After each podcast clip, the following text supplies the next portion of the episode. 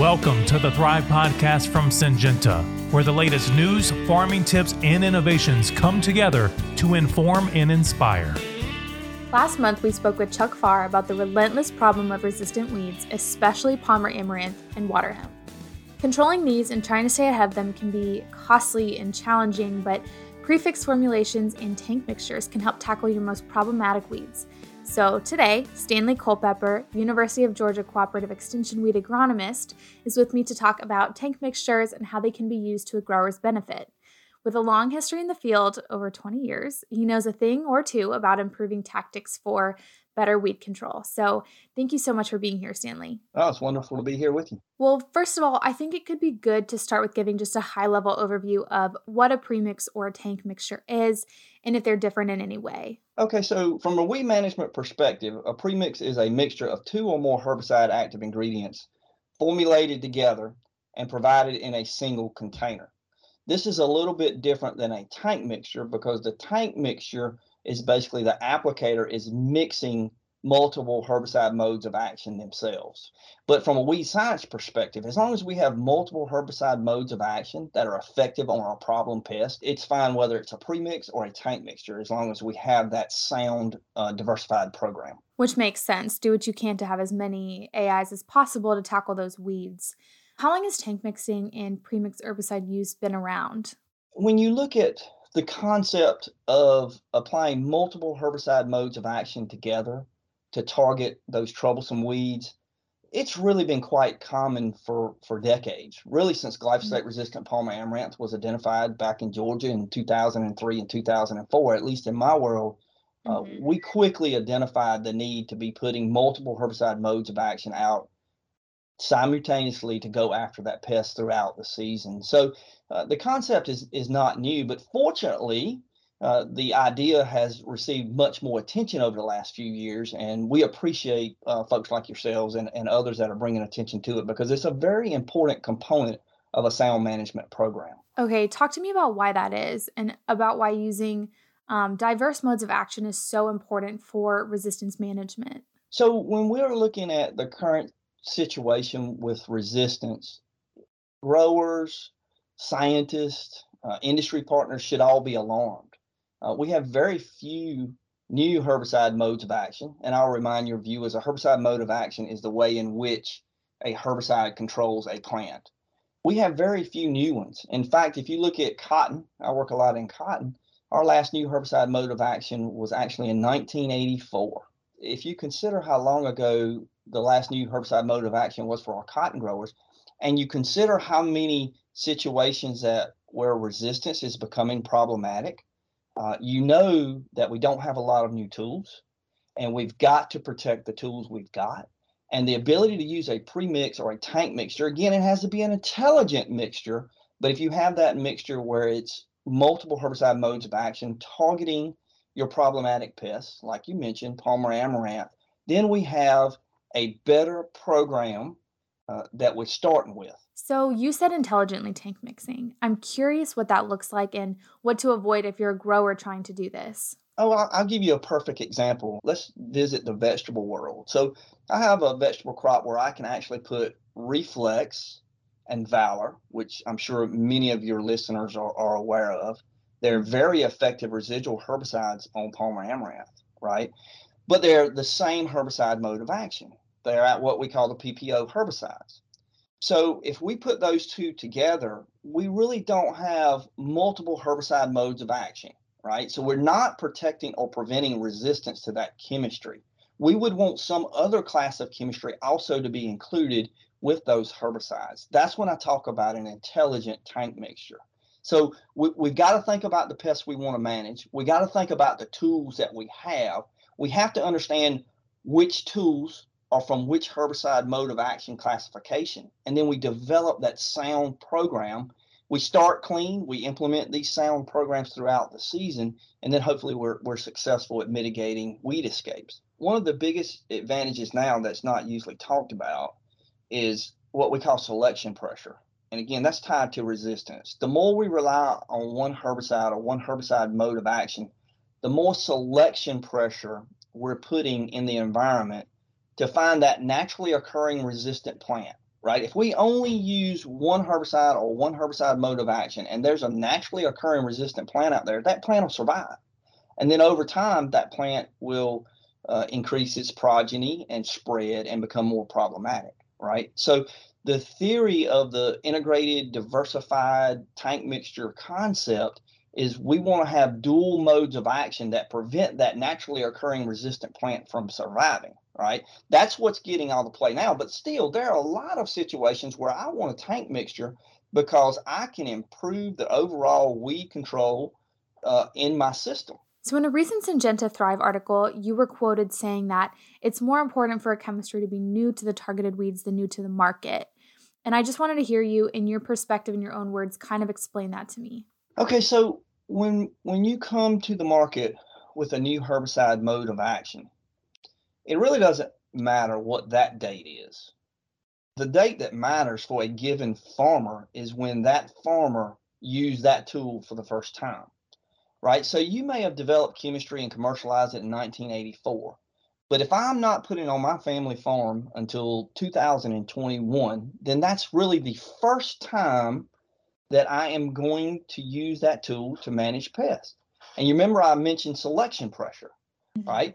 The very first time you use a weed management tool, you are selecting natural selection for resistance, right? So so that resistant plant is out there somewhere. It's naturally occurring. We didn't create it. It's naturally occurring. So if I can get a new herbicide mode of action, and I got quotes with new uh, to my growers in 2021, even if it was developed in 1984, if they have not used it, then essentially it is new for weed management, and it's a starting point uh, that we can develop sound programs uh, to prevent resistance development to that chemistry.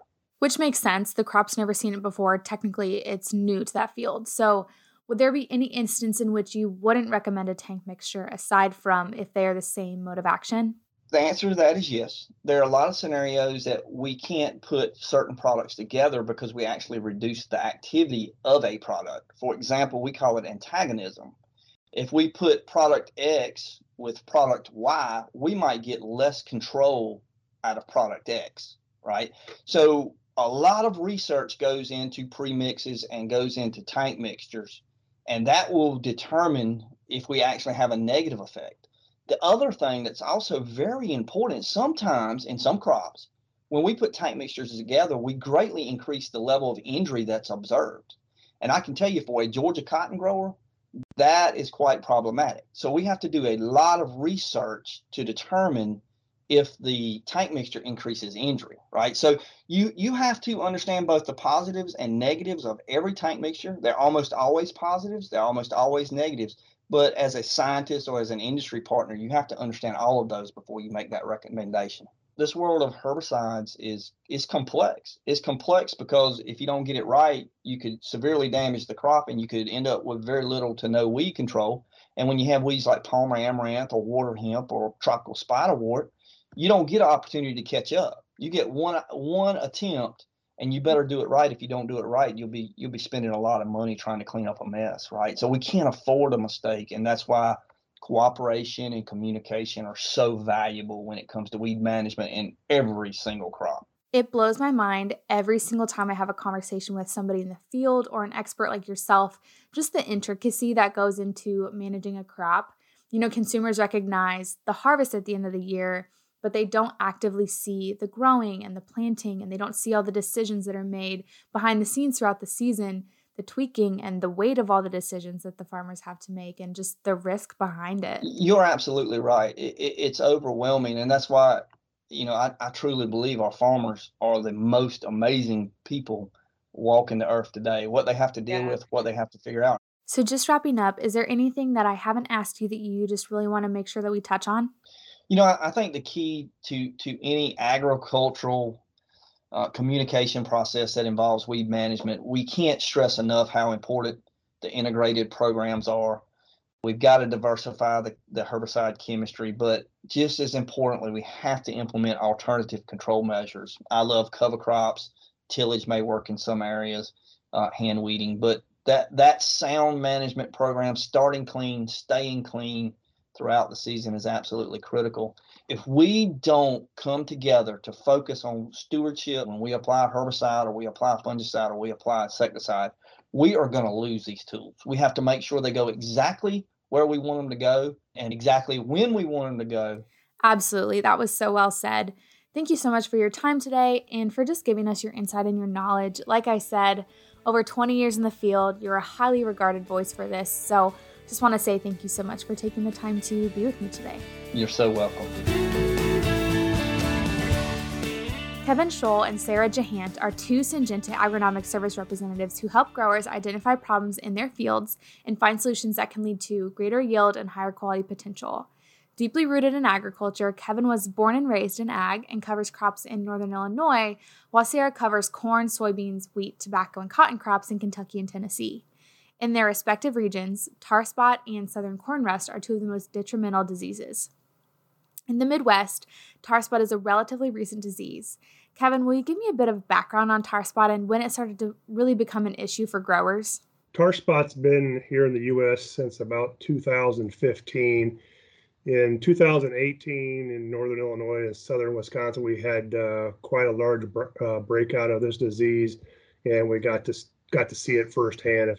But uh, Pro did a very nice job of uh, controlling that, controlling the disease at that time. And over the over the years since 2018 to now, uh, it seems like the disease has been around, but hasn't been very prolific. Um, it's uh, like in 2020, it seemed like it came in fairly late, and uh, and its area of uh, of uh, coverage has grown. And I think in 2021, when we had the right conditions, uh, we saw it uh, break out in a much larger area than what we had anticipated previously. What were those right conditions that were present in 2021 that caused it to flourish? When we think about the disease triangle, we think about the pathogen, the, the host, which is uh, corn in this case, and then the environment, which is uh, for tar spot is uh, our cooler conditions and uh, leaf wetness, which uh, can be caused by rain or dews, fogs in the morning, that type of thing, keeping that leaf wet for a long period of time. And uh, in 2021, we had that uh, over a large area. You know, we may have not had it for the full season, but we definitely had periods uh, in the growing season where we had had those conditions, and that's when uh, tar spot seemed to take hold. So, what are some of the characteristics of it that when scouting growers should be on the lookout for? Scouting is going to be a very important part of this disease. Uh, being able to look for this disease early in the growing season and uh, being able to continue to scout fields even after uh, after you've made an application. But the disease looks kind of like if you just take a, a, a paintbrush with black paint on it and just kind of flick it on a leaf, it just makes uh, kind of the spots on the leaf, and that's uh, you know if you can't uh, rub it off, uh, more than likely you have tar spot, and then uh, you know it can get to be uh, pretty dense on the leaf, and uh, you know causing the leaf to turn turn black and and and basically kill the leaf if it's left untreated. So, how did tar spot affect the yield potential and the economic potential of the 2021 crops last year? We had you know good growing conditions uh, th- uh, throughout the, the season this year, and so we had very high yield potential. And so fields that were not treated for tar spot this year really had probably in the range of 20 to 40, 50 bushel yield loss. It was uh, it was pretty devastating in some areas. We were able to to control that with uh, fungicide applications this year, and I think this year was a little bit different than uh, previous years in that we had the, the environmental conditions that went fairly late into the growing season, and many people were starting to see tar spots show up again, and uh, some some fields were treated again, and, and we saw some benefit from that also. So, I guess the the main point here is, uh, you know, we normally would be looking at doing fungicide applications at that uh, VT or tassel to R1 or silk stage. Uh, that's kind of the the main main timing for other diseases like uh, uh, northern corn leaf blight and gray leaf spot.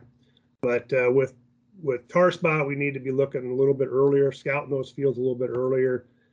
And whenever we see the disease in the lower canopy, we need to be starting to think about making an application, whether that's uh, earlier than the VTR1 or uh, or at the VTR1 is going to be kind of the timing to start spraying if it, if you don't see it earlier. And then the other thing is is to uh, continue to scout your fields uh, later in the growing season. Definitely, if if the environmental conditions remain uh, conducive to to tar spot uh, infections, continue to scout fields and maybe make another application later uh, you know, two to three weeks after your first application if you still have uh, have symptoms. You know, we've seen uh, uh symptomologies at you know R3, R4 uh, stage of growth. R4 is like a dough stage. Uh, you still have some potential for some yield loss even at that stage, but once you get you know 40 40 days out from flower, generally the the the potential for yield loss drops off pretty dramatically. So we don't really recommend spraying after that point. Interesting. So then, as far as application goes, are there any specific fungicides that you recommend that work really well against tar spot? We've got a very deep portfolio of products. Our number one choice uh, would be Miravis Neo at 13.7 fluid ounces per acre. That's going to give us a you know nice knockdown. It's got uh, three different modes of action in there. I've got a triazole, um, an SDHI, and a strobilurin. So we've got, uh, uh, you know, the the triazole is going to knock knock the uh, tar spot down that's uh, that's already there, and then you got uh, two different uh, preventative fungicides in in that premix that's going to be able to give us a residual to, you know, take us out that two three weeks, and and hopefully keep the the disease at bay. And then we also have a Trivapro, which is uh, another uh, three-way mix, uh, fairly similar to Miravis Neo, and works uh, really in the same same manner. And then you also have the uh, plant health effects of fungicides, especially with Miravis Neo and Trivapro, that uh, are going to help the corn plant from the standpoint of you know more green later in the growing season to help keep that carbohydrate factory running to be able to fill that uh, kernel to have more weight. And so you, have got that going for you. You also have uh, uh, water use efficiency. Uh, so you you know if you get drier in the growing season, uh, you have uh, have better utilization of water in the in those plants. And so there's other there's definitely other benefits other than disease control mm-hmm. that are benefits of a fungicide application. Awesome. Well, it's good to know that even if they do see this disease, there are products that work well against it. So, Sarah, how does this compare with southern rust? I know you guys don't really get tar spot much in the south, but what are some of the main diseases that you see in your geography in corn? Um, it's pretty consistent that we see, you know, gray, gray leaf spot gets all the press. That would be the most prevalent disease here in my states as well as across the Midwest. Northern corn leaf blight used to be a disease that you saw about two every two years out of every 10 and now we're seeing it three years out of every five. So that's certainly getting worse.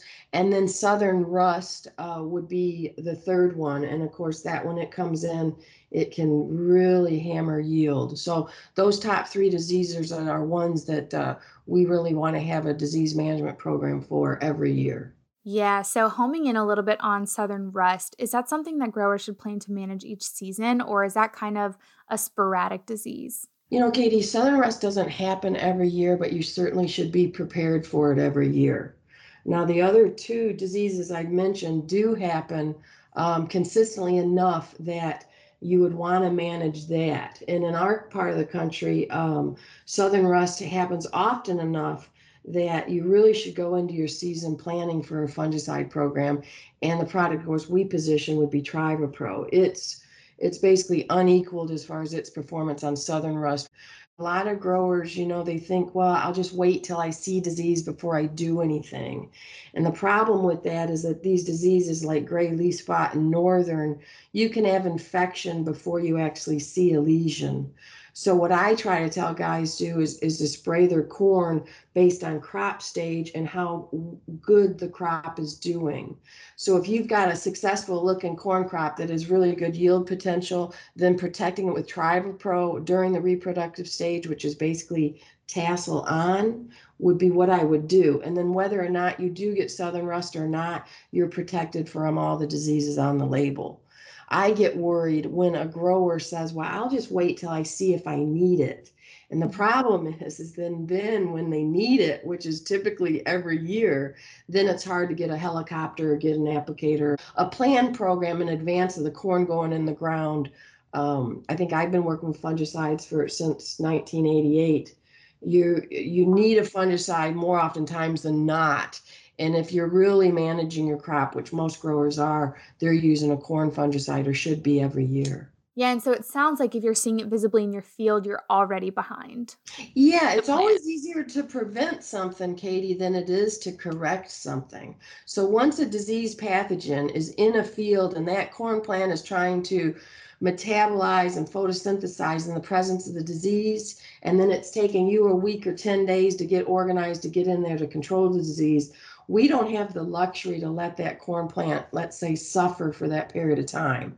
So I would rather pick the pl- timing when that plant is doing the most reproductive work of its life, which is basically from tassel emergence through, like, say, milk stage or early dough stage, and protect that window with Trivapro from those diseases. So, specifically with southern corn rust, what are some of the things that they should be looking for and scouting for when it comes to that disease?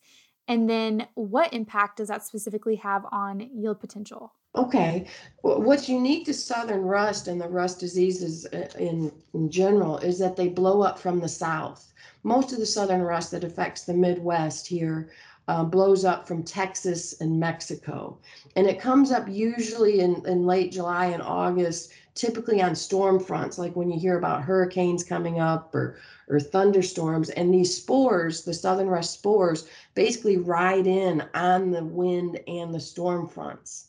And what they do then is they infect, land on the corn leaf. And then when conditions are right, which you need, you know, temperature and moisture, which we have basically year in and year out, uh, then the disease really takes off. And the thing about southern rust is that you could scout your corn on Monday and not see anything, or you might just see a couple of pustules, a couple of just little powdery rust color specks on the leaf and think, oh, well, that's not too much.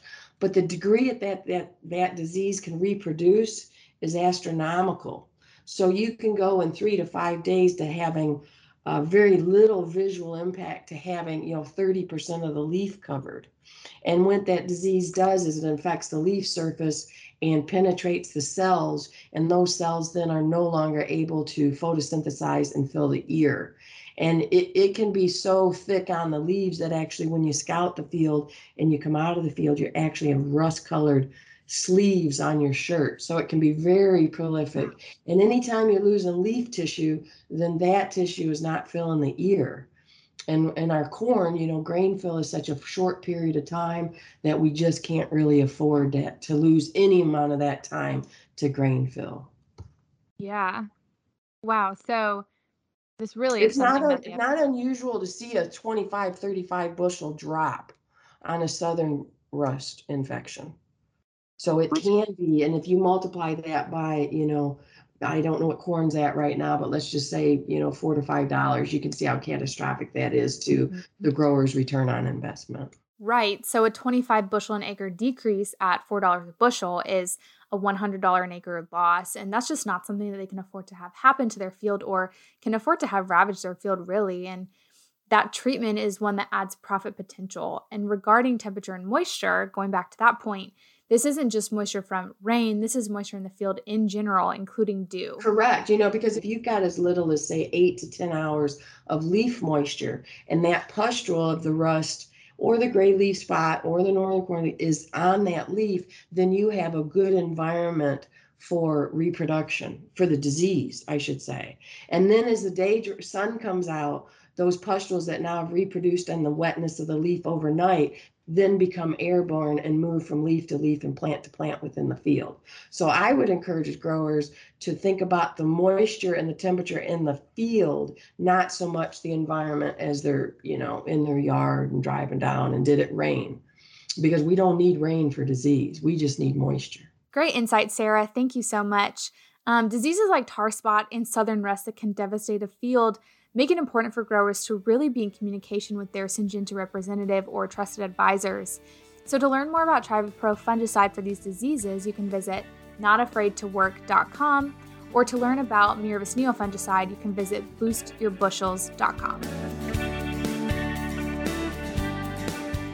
National Farm Machinery Show is right around the corner, beginning February 16th, and it is free and open to the public. Yes, and if our listeners are attending, Syngenta is an exhibitor at the show, so come swing by the booth and chat with our team. And as in past years, we are again sponsoring the Championship Tractor Pull, which you do not want to miss. Battle of the Best, as they call it. Um, intensity and excitement is thick, and trucks and tractors battle it out at the Championship Tractor Pull. I'm slightly envious that I will not be there. This invitation only event has drivers competing in five performances, and they can bring home their share of more than $200,000 in prize money. Are you kidding me? I want to be there. I want to. That's awesome. Seriously, do me too. I mean, how fun would that be? Um, and attendees can also visit the Syngenta booth for some uh, in booth giveaways. So our team looks forward to seeing you guys there. Absolutely. Tune in next month for more stories and insights from the field. Thank you for listening to the Thrive Podcast. If you enjoyed this episode, please subscribe to receive the latest updates in your favorite podcast listening platform. Always read and follow legal instructions.